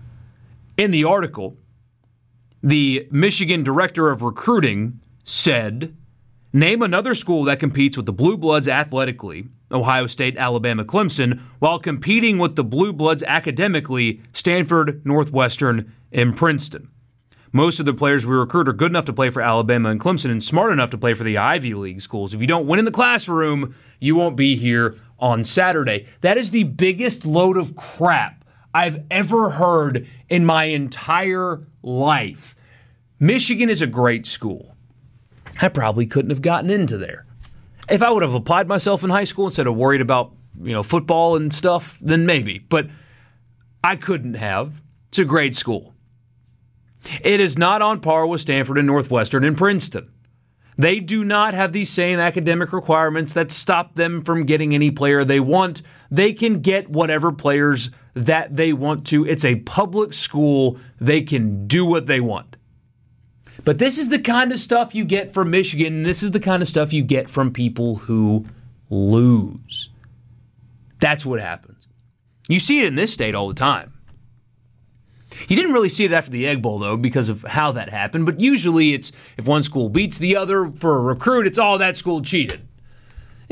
Same thing in the games. I mean, that's what happens. That's what people do. Instead of just acknowledging the fact that it's college football, it's major college football, everybody cheats, including the illustrious Michigan University, then we would all be happier. But instead, we have to pretend that our school and our program is clean when our rival and the team we hate is dirty. Oh, I get so sick of that. And it's the kind of holier-than-thou mentality that's in that kind of statement from Michigan that gets people to look at you and just kind of throw their hands up and be like, you know what, like, this is why it's hard to root for you, or this is why you're going to keep getting pummeled by Ohio State and you're going to lose to the Alabamas of the world when you play them in a bowl game, because you're just putting a target on your back. Yep. And that's exactly what it did, and that's why Nick Saban ran up the score when he did at the end of the game. They root against you. And I think we've started to see less and less of that around here. I think people have finally figured it out that, hey, you know, we're both kind of doing some things, and maybe we should just shut up about it. Hopefully that's the direction that we're going. It would also help if players stopped posting stuff on their social media about holding cash, because that's happened a couple of times, one particularly recently. If they stopped doing that, it would make things easier. However, it goes on everywhere. And being the ones to pretend like, no, it's you, my rival, that cheats, and we do it the right way. You are the one that looks stupid in this exchange, not the rival that you're trying to claim is morally corrupt. And it'll never end either. No matter what happens with this NCAA, you know, allowing players to get money from their likeness thing, this will continue. Because even when a player has an endorsement from a local car dealership and it's confirmed that they made $25,000 a year for it, I don't know the numbers, that's just, I'm making that up. People will still say, well, they got paid under the table. They're actually making $250,000 for that from that car dealership owner to play at insert whatever school here. So this will never end. No. So anybody that thinks, oh, on the horizon, these rules might change, that does not matter. So there's your New Year's resolution. Stop doing the cheating finger pointing, because you do it too. There's one. Here's your positivity for this New Year's Day. We'll get to the text line now. Anthony in Atlanta. He's a listener of ours in Atlanta. Gotta love it. Anthony, good to hear from you. He said, nice to hear you guys during the day off. What do you think about players sitting out bowl games? So here's the thing. Unless it starts happening for the playoff, then I don't think it's a problem right now. Because as much as we love these bowl games, and sometimes they're really important, like the Music City Bowl was important for Mississippi State. Still had a couple of players sit out, but we care about the bowl games. They do mean something. It is teams playing against each other. They matter in some degree. But they are still kind of glorified exhibition games. There's no real stakes on it.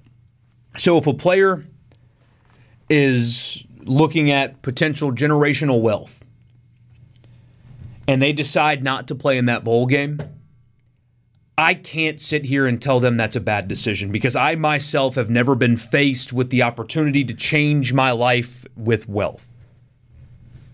I have a 2.5-month-old baby. If I was offered money that would change his life, I would take it. I would take it.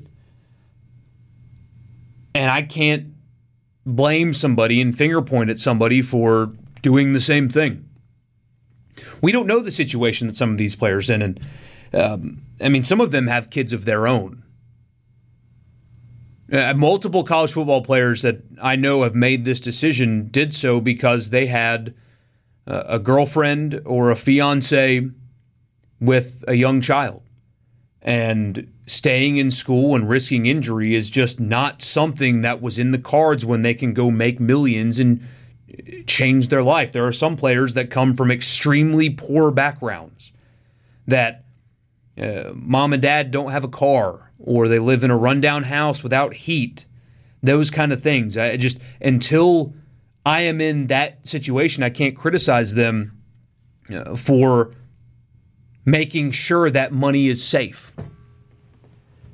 I don't think it's a wrong decision. And I don't think it's the wrong decision for them to still play in the bowl game. Kylan Hill, for example, got hurt in the bowl game.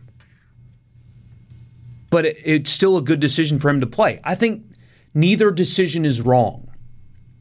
And until I'm faced with that situation, and I guess I technically kind of am, because I do have a situation that would drive me to make a decision that was purely financial, I mean, my commitments be damned, I would make that decision. So I don't see anything wrong with it. I don't know what these guys' situation is. And largely, I know there was some issue with Mississippi State this year. I know there was a tweet that was sent out from one player about another player sitting out the bowl game. But largely, the teams understand why this decision's being made, and they support it as well.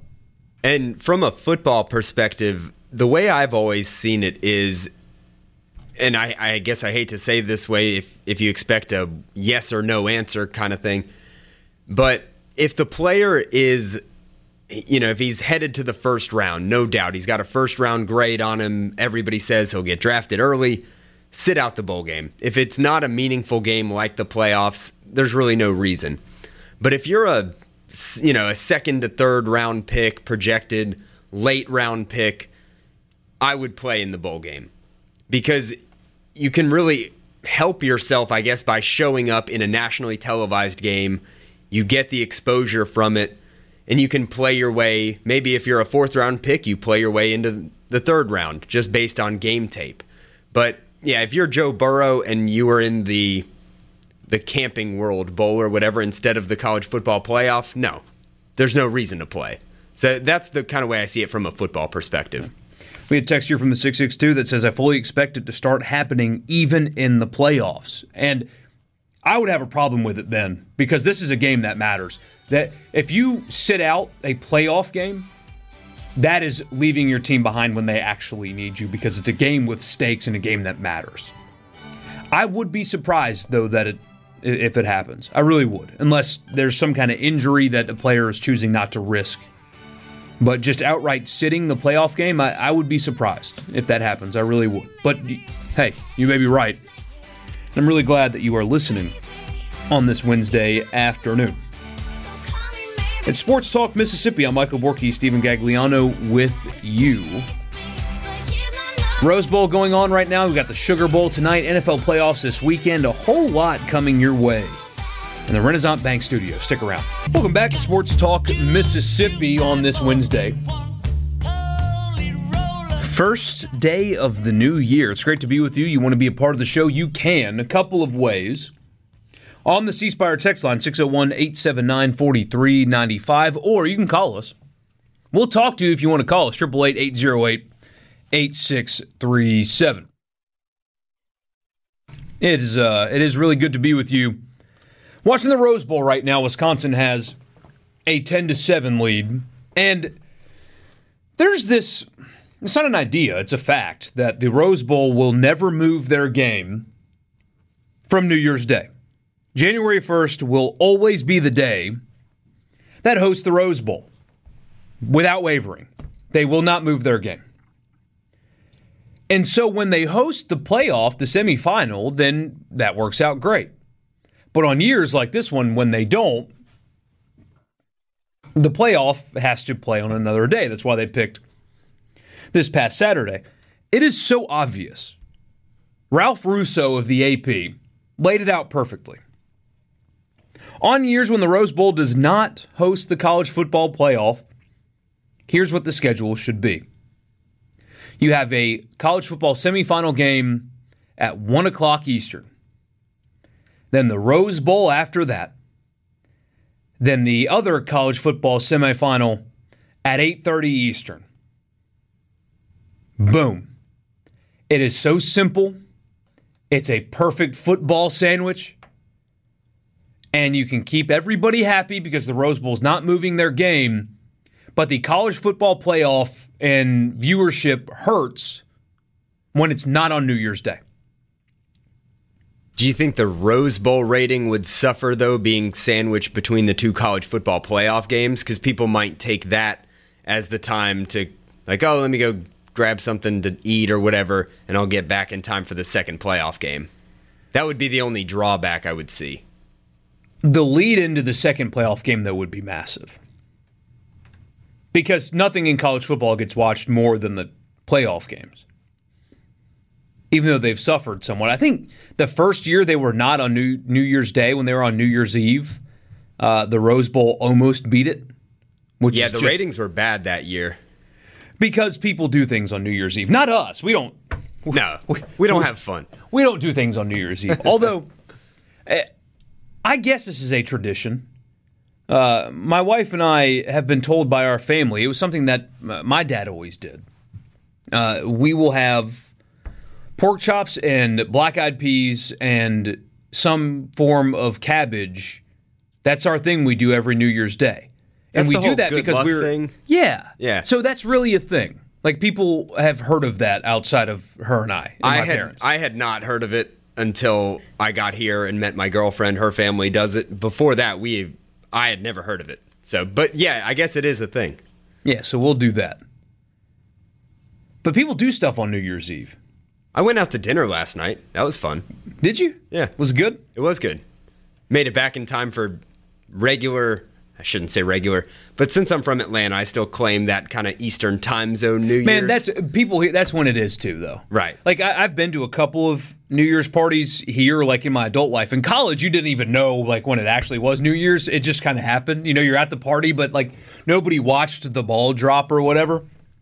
I've been to a couple here, and that's when everybody like paid attention. The parties kind of died after 11.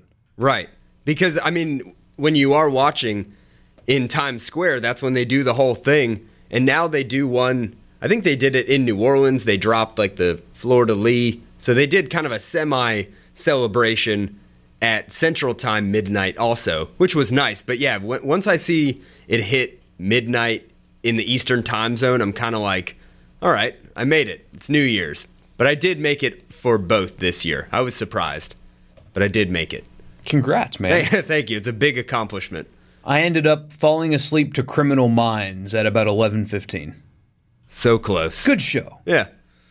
Got exponentially better. The first season is garbage. Just power through that. It gets better as it goes.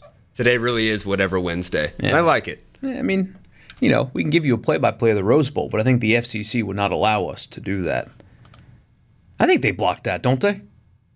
I think so. I don't know. I know we're not allowed to do it. Yeah, not a good idea. Or maybe it's just bad radio. By the way, here's a confirmation that Alabama fans have only been fans since they started winning. The SB Nation blog Roll Bama Roll says on Twitter, imagine losing to Minnesota in the sport of American football. You may remember Alabama lost to Minnesota in the sport of football in 2004. Oops. Sorry about that. You just shattered a lot of people's worlds right there. Oh, man. It was the Music City Bowl. 2004 Music City Bowl. 6-6 Alabama.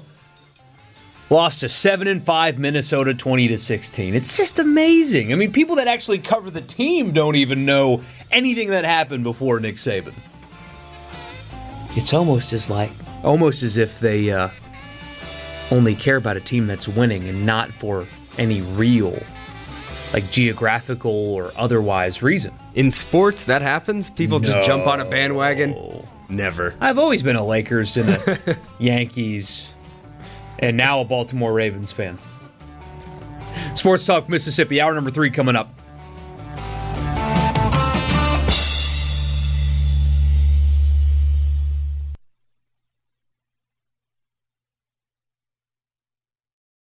Okay. Let's go to the junction. The Grove and to the top. Don't hurt yourself. Sports Talk Mississippi on Super Talk Mississippi.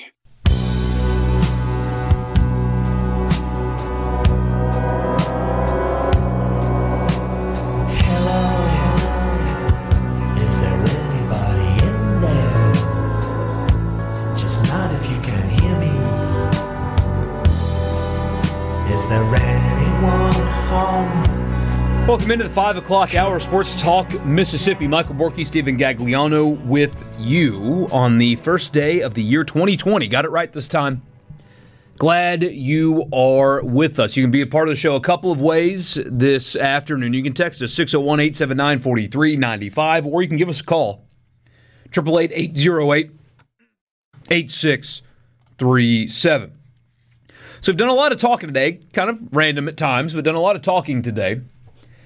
And, oh, how about this, Steven? You got a fan here on the text line. So we'll talk about that in a second. It didn't pop up for me, but I can't wait to read it. Alabama beat Michigan earlier in the day. Shea Patterson was getting praised for being extremely accurate on the broadcast, even though the numbers don't really bear that out. In case you missed it, I think it was Greg McElroy said that his biggest plus side was that he was extremely accurate in a season where he was completing 57% of his passes, which was 20 whole percent fewer than Joe Burrow, 10% fewer than Justin Fields and Trevor Lawrence. Just throwing that out there. Talked about Minnesota and Auburn. Minnesota beat Auburn for their first 11-win season since 1904. P.J. Fleck next year will be a hot commodity. A hot commodity in the coaching carousel. I don't know what kind of job would be open for him next year, though, because he's not just going to jump anywhere. Maybe Michigan. Maybe Michigan. That's the one that immediately comes to mind as far as like a blue-chip program that would want, or that P.J. Fleck would want to take over. Southern Cal may be open. Actually, that will be open. Southern Cal's going to be open. It should have been open this year, but... it should be open after that bowl game. I wonder if that shtick works there. They need something. It works at a program like Minnesota. But does the row the boat thing work at Southern Cal? You would, I mean, he's a good football coach, so probably, but it's different. Gimmicks are cool when they work. It's different when they don't. Right. Right now, though, a program like USC that has so much tradition and has a passionate fan base, they're not trying anything different. They're sticking with Clay Helton, who, what's it, 5 years now that he's been there? What have they won? There's no reason to keep him around at this point. And now their recruiting class is ranked, what, 75th or something like that? So they've got to try something different, and something and somebody out of the box like P.J. Fleck might just be a good hire for them. It's a really, really good point. So we talked a lot about that today. You can find the entire conversation on the Sports Talk podcast. We also got asked about NBA stuff, David Stern passing away today. The reason that basketball remains in New Orleans and the reason that the NBA got as big as it did. It went from, as I said a second ago, imagine this, Stephen. I mean, it wasn't that long ago. 1984, when he took over, was not that long ago, and the NBA Finals were being played on tape delay. They were not live. That is crazy. Like, when you think about that, the biggest event in the league wasn't on live TV.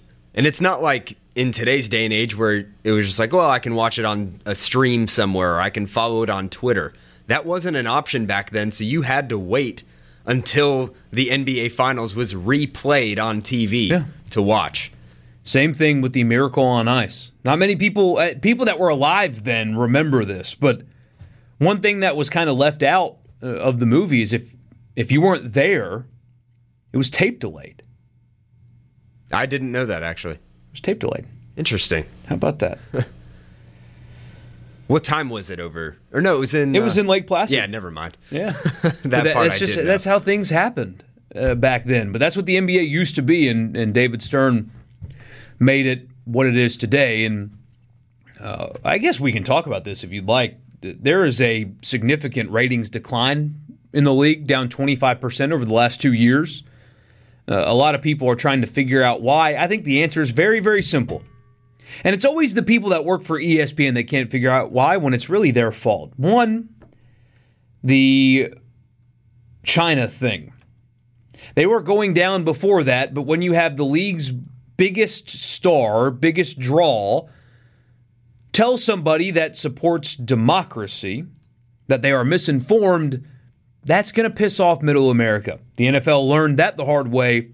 They had ratings decline during the anthem protests. They don't protest anymore. Magically, NFL is way up. Imagine that. That's not the end-all, be-all, but that is certainly playing a role in this. I have talked to multiple people that were just casual sports fans that would have otherwise put an NBA game on that don't right now because the league's biggest star said supporting democracy was misinformation. That is a big deal.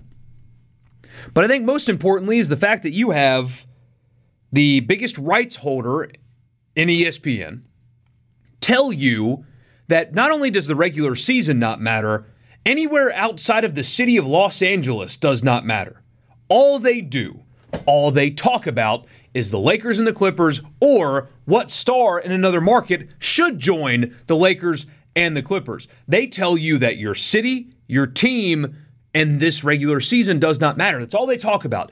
We are talking about Anthony Davis's options in free agency when the season's over, and it's January 1st. They're so unaware of the damage they're doing to themselves, and they're the ones that spend all the money on the rights deals. It's their fault. That's why nobody's watching NBA basketball, or that's why there's a big decline, is if you're not in LA or you're not a fan of LA, you don't matter. That's what they're telling you, and so people tune it out. It's not rocket science, but they can't figure it out. Right, and I think a partial contributing factor is before the season started, you know, they've got to pick these games, so you can't necessarily fault them for it. But some of the teams that are on TV a lot aren't any good. And the main one, obviously, being the Warriors. They're a last-place team right now because, I mean, you can't predict that Steph Curry's going to get hurt and that they're going to be one of the worst teams in the NBA. But when teams like that are on TV a lot, people aren't going to tune in and check out, like, oh, what's the game, you know, Wednesday night NBA on ESPN? Something like that. So when they look at that... I know they have Lakers-Pelicans Friday. Right. But that's a personal thing. But yeah, if it's not Lakers-Clippers, they don't necessarily push it out there like they should if they want the ratings to improve. And people aren't going to tune in because, like you said, those are the only two teams they're hyping up. So it's like, well, I'll just watch when they're in the finals against the Bucks or whatever. But yeah, until then, they've got a problem on their hands. The average sports, or maybe not the average sports fan, but the average listener of our show right now does not know who Luka Doncic is. And that name is like, who is that guy? He is having the best start of a career in the history of the league. The kid is unbelievable. He can shoot from anywhere. He can beat people past the dribble. He can defend. He can pass. He is the best player in the league right now. He is appointment viewing. Watch him every single night. He is unbelievable. His numbers are better than Kobe. They're better than MJ. They're better than LeBron. This start of his career is the best ever. And people don't know him because he doesn't play in LA. He's in Dallas instead, which is a big market, but they just don't pay attention to it. And by the way, now that I've said that, now that football is coming down to a close, we've got the NFL this weekend, and the playoffs and the Super Bowl will be fun, but you're going to very soon be in a sports lull where during the week you're not going to have much to do. If you see the Dallas Mavericks, watch them. I'm telling you, watch them.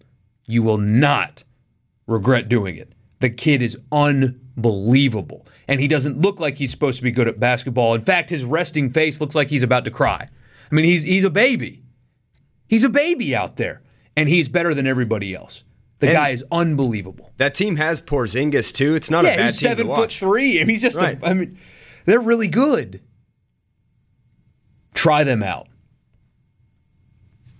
Yeah, for them, they are stuck in the West, though, unfortunately. So, you know, they're in fifth right now, but like you said, nobody's going to talk about them because the Lakers are in first and the Clippers are in third. And as long as that holds true, that's all that people are going to focus on. Mm-hmm. It's a shame. But that's why the ratings are down. That is why the ratings are down. We get a text here from the 601. The Indy 500 was once on tape delay. That's how we used to do it back then, man. Think about where we've come. I can sit up in my little home office, and it's not like I put a whole lot of money into it. In fact, I barely put any money into it. But I can watch 5 games at once now. I have 2 old TVs, have my phone, my iPad, and my laptop. I can watch 5 games at once now. And we used to have the biggest events like the Indy 500 or the Olympic hockey or the NBA on tape delay. It's wild, man. We'll get back to football next at Sports Talk Mississippi in the Renaissance Bank Studio.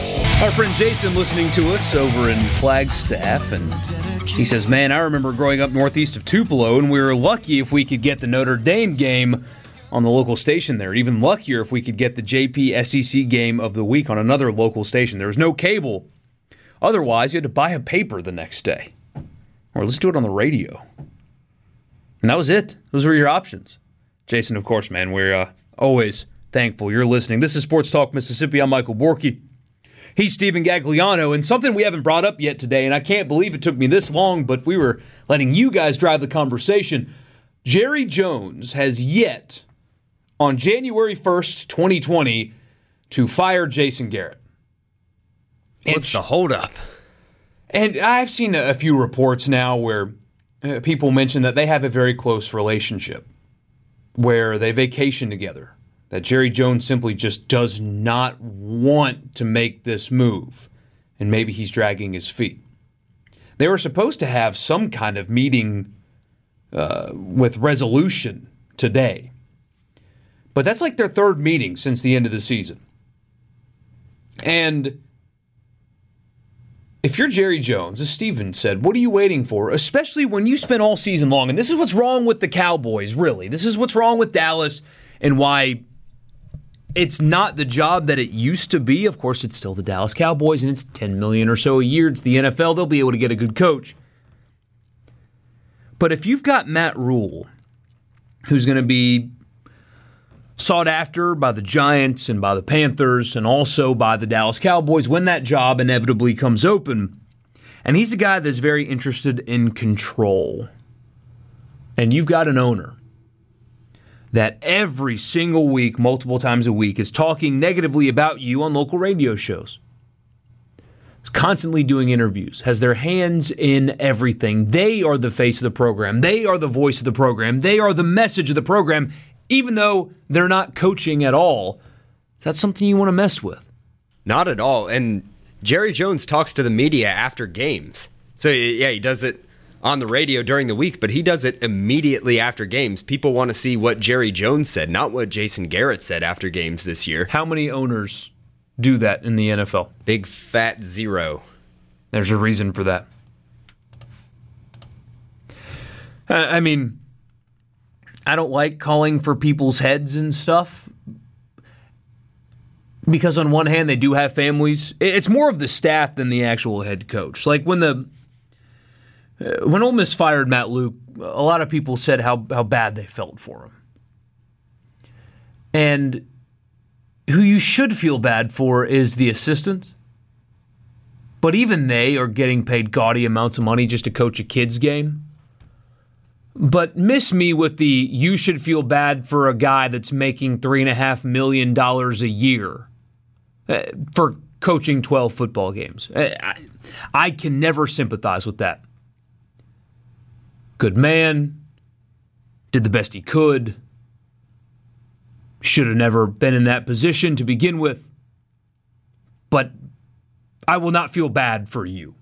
Making $166,000 a month for the next 4 years, I don't feel bad for you at all. It's a good gig if you can get it. For sure. With that being said, there is no reason whatsoever that you should retain Jason Garrett as your head coach. Perpetual underachievement. That roster, and to Jerry Jones's credit, that roster is built like a winner. That roster should be in the playoffs right now. That roster should have won that division, and they certainly should not have had a losing record sitting out of the playoffs with the Eagles making the division at 9-7. That should have never happened, ever. And you can't even fire people correctly. The Cowboys are a dumpster fire that nobody's willing to call a dumpster fire. This is embarrassing. It should have been done. You should be winning games. It's the NFL. It's not a family. I know you vacation with the guy, but that's not how this works. It's a business. College football is not a family either, even though Auburn and others want to talk about family and all that stuff. But that's not what it is. Jason Garrett still being employed today it does not make sense. Just get it done. Get in the coaching search and find somebody that can actually win with a roster that should be winning right now. And people talk about how close these two are, and that may very well be the case. Everybody for the last 6 weeks, probably since, what, the Bears loss, or maybe the Thanksgiving loss to the Bills, everybody has pretty much known that this is going to happen, that they're not going to keep Jason Garrett as their head coach. And when Jerry Jones publicly rips him after games, the damage is already done. So you're not doing anybody, especially the Cowboys, any favors by dragging this process out, letting good candidates begin to interview elsewhere, and now you're coming into the coaching search process late. So you're really just hurting yourself at this point if you're Jerry Jones and the Cowboys. Tim Antupolo says he should have been fired 5 years ago. I mean, this record is... So he took over in 2010 for Wade Phillips. If you remember, they were just awful, and he kind of righted the ship there. Went 5-3 in their last 8 games after a 1-7 start. Then he went 8-8, missed the playoff. 8-8, missed the playoff. 8-8, missed the playoff. 12-4, got knocked out in the divisional round. 4-12, obviously missed the playoff. 13-3, lost to those Packers again in the divisional round. So didn't win a playoff game. 9-7, missed the playoff. 10-6, lost in the divisional round again. And now 8-8. How many other organizations would he have even made it 10 years? That's insane to know that he had that kind of job security. Yeah. Other than Marvin Lewis, I guess, Jason Garrett has gotten the most leeway from his employer with such a lack of result, especially where in a place like Dallas where the expectation is always so high. In Cincinnati, I kind of understood it because they don't have that same kind of winning tradition that the Cowboys do. And so to have that kind of long-term success under Marvin Lewis, that's why they felt it necessary to stick with him. For Jason Garrett, it's just never made sense how he could stick around this long. The Cowboys have not been good, really, in my lifetime. Yeah, it's a lot of, I mean, a lot of looking back and, well, we won all these rings back then. What have you done for me lately, though? I don't know if diapers count because I was born in 1992, March of 92, after they won a Super Bowl. In 93, they won one. In 95, they won one. Since then, nada. Nothing. Garbage. Have not won a conference championship since 1995. Yeah, they win the NFC East sometimes. They don't do anything in the playoffs. It's unbelievable what Jerry Jones lets happen, especially when it's a good roster that he built. Quinn says, I say keep him. Who dat? Alex in Boonville says, pride has been Jones and the Cowboys' downfall. The expectations do not match the recent success. By the way, Oregon is about to go up 14-10 on Wisconsin in the second quarter. Justin Herbert, another rushing touchdown. Pretty good game going on in Pasadena. So 13-10, barring the extra point, 3 minutes to go in the half in the Rose Bowl. But the expectations or the results do not match the expectations there. Not even close. And like you said, it's not even like they're winning playoff games, really, and falling short of the Super Bowl. They're not even advancing in the playoffs. The Browns have had more recent success. Come on, man. Why do we have to throw them in there? They have, though. I mean, if you're talking about actually winning things or being close to things, right? I mean, John Elway's the one that really just... Oh, man, he hurt them bad. My grandfather was in the stadium for all those, anything you can think of. The fumble, the drive, red right 88, all that kind of stuff. My grandfather was... That was all before 95, by the way, but right. Still. Yeah, still counts. I was being hyperbolic and probably picked the wrong team. They're just such an easy target, though. They are. The Browns haven't made the playoffs in 17 years? 2002, I believe. Man, see, that is admirable. That's also why sports fans need some kind of scientific study. Stephen Gagliano, you were born in what year? 94. You were born in 94? Yes. So you were 8 when the Browns last made the playoffs. Safe to say you don't remember that? I do not. Okay. I wish I did. Your entire life you've been a Browns fan. Every year you watch the Browns every Sunday. And I'm let down every Sunday. And they have never made the playoffs in your lifetime, and yet here you are. That's admirable. That's why we have the jobs that we do, because of people like Steven, and that's also why we're crazy. There's something to be said there. There's something wrong with us, man, but we can all relish in this together in one way or the other, unless you're an Alabama fan, in which case, congrats on the Yankees. Sports Talk Mississippi in the Renaissance Bank Studio. Back in on Sports Talk Mississippi, Michael Borky, Stephen Gagliano with you on this first day of the year 2020. No days off around here. It's great to be with you. Couple of texts here. One from Quinn. Make you feel better, Stephen. One day you'll wake up and people will be driving around with Browns flags on their car. That happens. I hope so, man. Stay the course. Yep, and I've said it for a while. I'd almost rather be, or not almost, I would rather still be a Browns fan through all this stuff, because it will make it sweeter someday when they do somehow eventually win. It'll make it incredible. Right, and being from Atlanta, I am so much prouder to be a Browns fan and happier to be a Browns fan than if I was a Falcons fan and had to deal with 28-3 for the rest of my life. I would never be able to live that down, so I'm happy to be a Browns fan, even through all the incompetence. I guess I'm one of those people too, Quinn. Because, when I adopted the Saints, they went 7-9. And then the year after, they went 7-9, and the year after, they went 7-9. So I know they've been playing really well lately, but when I adopted them, they weren't any good. So I want that to be on the record here. When I found out I was living in Mississippi permanently, I decided to take on the teams. And so I'm not one of those people that just slapped the flags on the car once they started to get good. They were bad, dang it. But maybe I guess I do qualify a little bit. Here's another text from the 601. The Cowboys have won 5 playoff games in the last 29 years. That's crazy, because the Saints are going to win 4 this year. Knock on wood, of course. Yeah. That's tough. 13-3 missing the playoffs. It's just crazy. And a text here from Joe in Starkville. Oh, goodness. Oh, Joe in Starkville with the humor today. You want Garrett fired in Dallas. Send Haydad to cover the team. That may not get him fired, but it will sure as heck make him want to quit. Ooh. I don't know if Haydad's made an enemy of Joe or what, but, man, that's a way to ring in the new year. Hope Haydad's not listening. That's brutal, Joe. Gracious, man.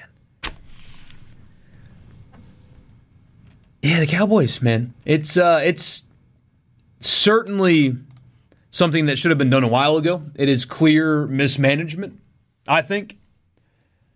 And the candidate pool is interesting to me, because Jerry, and as you know, he just kind of rambles and talks and says things. But he said earlier in the year that hiring a college coach doesn't work in the NFL, even though the last college coach he hired won him multiple Super Bowls, but he said it doesn't really work in the NFL, and he'd want an experienced NFL head coach. And the candidate pool, according to reports, are Urban Meyer, Matt Rhule, and Lincoln Riley, none of whom have been a head coach in the NFL. There's an interesting one at the top of the text line here from John in Tennessee, Jason Witten. And I've actually heard that a few different spots, too. Really? And I think that would be a horrible idea. It would be utter insanity. Right. You're hiring a guy that's friends with everybody on the team. He'd be a good... Yeah, exactly that. He'd be a good friend to these players. I don't think you can stop playing, instantly become the head coach, and demand respect from a locker room. I can't believe the name Sean Payton hasn't popped up. Maybe after Payton's extension, and he's let it be known otherwise that he's going to stay in New Orleans forever. I mean, I know it's the Dallas Cowboys, and people have often talked about Sean Payton wanting to go back to Dallas, but you're not going to get a better general manager and ownership situation than you have in New Orleans right now. I mean, it doesn't get better than Mickey Loomis. And as long as Drew Brees is there, why would you even entertain the thought of leaving? See, I have a feeling that after they win their 4 playoff games this year, that Drew Brees will retire. That's just an inkling I have. Ooh. And then Teddy Bridgewater takes over next year? See, I think you can connect the dots. Because Bridgewater had did not have any time left on his contract this offseason. And Miami offered him the opportunity to come there and start. Bigger money, longer deal. He stayed in New Orleans inside a one-year deal. Why would you do that? You have the opportunity to start, have guaranteed money for a longer amount of time.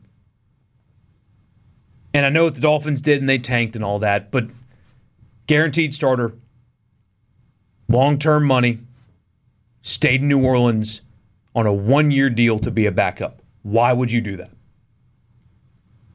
Yeah, the only thing I could think of, you would kind of dispel there based on the Miami thing, but yeah, maybe he just didn't want to get crushed behind an offensive line that didn't have anybody on it except Laramie Tunsil at the time during free agency, and then they traded him anyway. So that would be the only thing. But or maybe he knows that he's the heir apparent. And why not wait one more year and take over a roster that's loaded, with an offensive mind that's great, and a team that you know you can win with. And you get to throw to Michael Thomas. For the next 4 years. But it'll be longer. I don't know.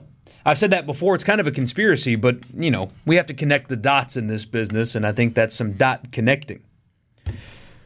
Of those three candidates, though, I mean, Matt Rule was so popular in NFL circles, and it's entirely possible that he has a choice between three: Carolina, New York, and Dallas. But the way these things play out, as we mentioned earlier in the show so publicly, it's, I mean, him turning down the Browns interview, what if that would be the only offer he would have had? Because it's very possible that the Giants go to the Ravens defensive coordinator who's going to bring in Joe Brady because he's brilliant and hires him. And it's very possible the Panthers get Josh McDaniels. And it's possible the Cowboys go with Urban Meyer. Then what do? You stuck at Baylor? What happens when you go 7-5 next year at Baylor? Are you still this hot commodity in NFL circles? Right. Sometimes you only get one chance at this for your name to be the hot name in NFL coaching circles, and you might want to jump on it while you can. And I see people making jokes at the Browns' expense, not to hammer this point home to you, but I even saw somebody yesterday, which it kind of made me laugh, but that's what shows that this could be a really bad decision. Unless he knows he's getting an offer from one of those three. Matt Rule took a Baylor job that had scandal, went 1-11, I think, and had a depleted roster. So he would rather take Baylor after scandal and 1-11 than the Cleveland Browns. I thought that was kind of funny. But objectively, yes, that is pretty funny. But it's not a good job. It's a terrible job. If we're being honest, it's a bad job. Right. Wait, the Baylor job or Baylor. The Browns job? Baylor. Oh, okay. And the Browns roster, as dysfunctional as some of the pieces may be, is one that you can win with. That's why Freddie Kitchens got fired after one season winning 6 games, because it should have won 10. Right, yeah, if Freddie Kitchens can win 6 games with that roster, a real head coach can actually win with that team. Would have made the playoffs this year. Ah, what could have been. What could have been. I found that unfortunate. And maybe he just doesn't want to go to Cleveland. I don't know. But just turning down, and Tim and Tupelo says, who wants to go to Cleveland besides Jerry Lawler? It is the NFL. It's still one of 32. You're one of 32 people that can say they're an NFL head coach, regardless of where it is. Wisconsin has taken the lead back from Oregon. 17-14 will be your halftime score. Just 11 seconds left in the half when Wisconsin scored that touchdown. This is a really entertaining football game, but hey, we're glad you're with us instead of watching that game, or maybe you're doing both. Like we are. Who wants to go to Cleveland? I think somebody that sees a roster that you can win with. I think that's what it comes down to. I mean, John Dorsey got fired, and understandably so, I guess, but he did build a roster that you can win with. There's dysfunction everywhere. I mean, Odell Beckham Jr. I think I said this yesterday if you were listening. I mean, the guy was literally, before the snap, telling opponents to come get him in a trade. I mean, the guy's a nightmare. There's a reason New York didn't want him, but he still is a talented football player. The right guy can rein that in and win football games with him. The right guy can rein Baker Mayfield in, and you can win with him. And Jarvis Landry and Nick Chubb. Right, none of these guys have had that kind of coach in their career. Odell had Ben McAdoo, Pat Shurmur, Tom Baker Coughlin. Mayfield's fourth coach. Right. Yeah, you'll have Hugh Jackson, Greg Williams, Freddie Kitchens. None of those guys demand the kind of respect from, I'll call him a superstar based just on, you know, the endorsements and the outside noise and all that kind of stuff. You need somebody that can control that persona, and now multiple personas on that team. And Myles Garrett all of a sudden, who I thought was a better guy than he might be. One more time with you on New Year's Day. It's Sports Talk Mississippi in the Renaissance Bank Studio. Don't go anywhere.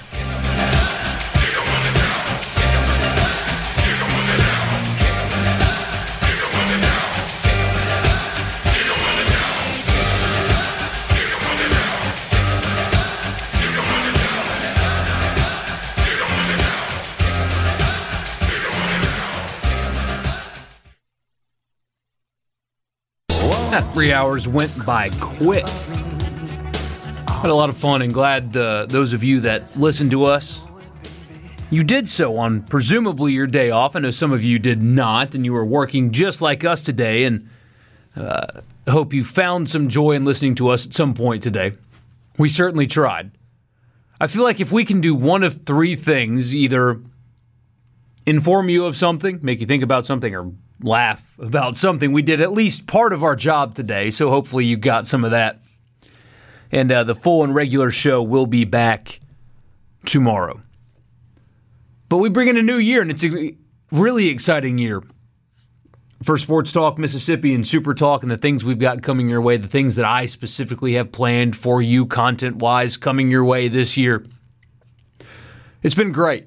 And for those of you that have been with us from the inception of this show 8 years ago, or Sports Talk Mississippi, that's been around for, a year and a few months, we're thankful that you're bringing in a new year with us. And we will continue to try. I will continue to try to bring you great content every single day. And I'm really looking forward to what I have planned for you, what we have planned for you here at Super Talk, and Paul and JT and Rebecca and Nelly and Buddy on the weekends and Steven and I on Sundays. It's going to be a really good year. You got a couple of basketball teams here in the state you should be excited about. You've got three baseball programs you should be really excited about. Lane Kiffin will be coaching at Ole Miss starting in 2020. You've got a put up or shut up year for Joe Moorhead. This will be a year filled with storylines, triumph, especially in baseball. I think you're going to have a huge year across the board. I mean, you always kind of do, but this one in particular. And we hope you spend every day with us. Really excited about what's coming. Glad you are with us. You got halftime at the Rose Bowl, by the way. If you want to watch the Oregon band, you can do that. They have the ugliest band uniforms I've ever seen. I mean, Nike can make some really, really terrible stuff. Terrible. It's going along with the decline of their regular uniforms, like we talked about, just oversaturation of all of it.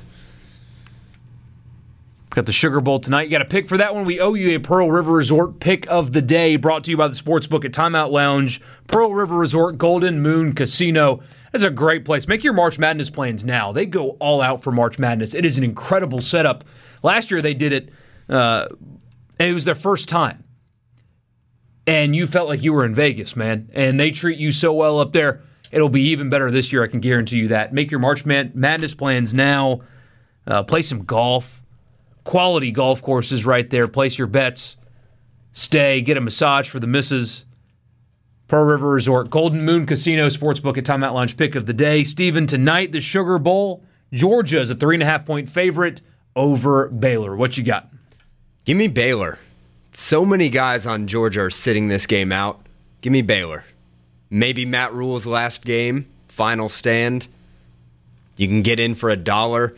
Normally I would have said that the crowd would favor Georgia, but if just nobody's going to the game in general, maybe the fans really won't make a difference either way. So yeah, give me Baylor. I'm going to pull up StubHub right now. So in case you want to get down there, those of you on the coast still can. Nobody interested in that game. Fascinated to see Georgia 2020 as well. Oh, they've gone up $19 now to get into the Sugar Bowl. I don't know. Steep. That's pushing it. Oh, actually, $17.86. Way in the upper decks. They're steep up there, man. Oh, my gosh. The seats up there? Yes. Mm. Stepping. It's like you're doing a Stairmaster, but like if you're wearing jeans, like they better be loose fitting. If you got tight jeans on, getting your leg up the steps in the upper deck of the Superdome's not easy. It's just if you fall, like you feel like you would fall down to the field. That's there. How it felt. I went to Neyland Stadium. This was a long time ago, but when we were up at the top of the stadium, and I felt like I was on the guy's shoulders in front of me. Like I felt like I was like looking over him. It was frightening, as somebody who's not a huge fan of heights. That is it for us on this Wednesday. As we give you a parting shot here, don't forget, you've got big basketball. The start of SEC play this weekend. We'll talk about all of that coming up on Thursday and Friday's show. You got Mississippi State hosting a top 10 Auburn team to get SEC play started on Saturday. Ole Miss on the road at Wichita State. They won't start SEC play until the midweek, because they are not in the SEC Big 12 Challenge. So big basketball games here in the state this weekend. NFL playoffs to preview.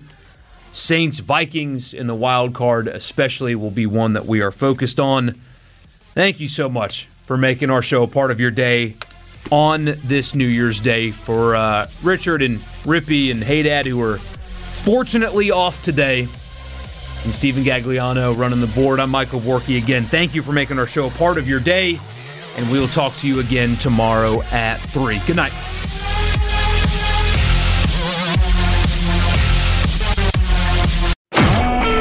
A Super Talk Mississippi media production.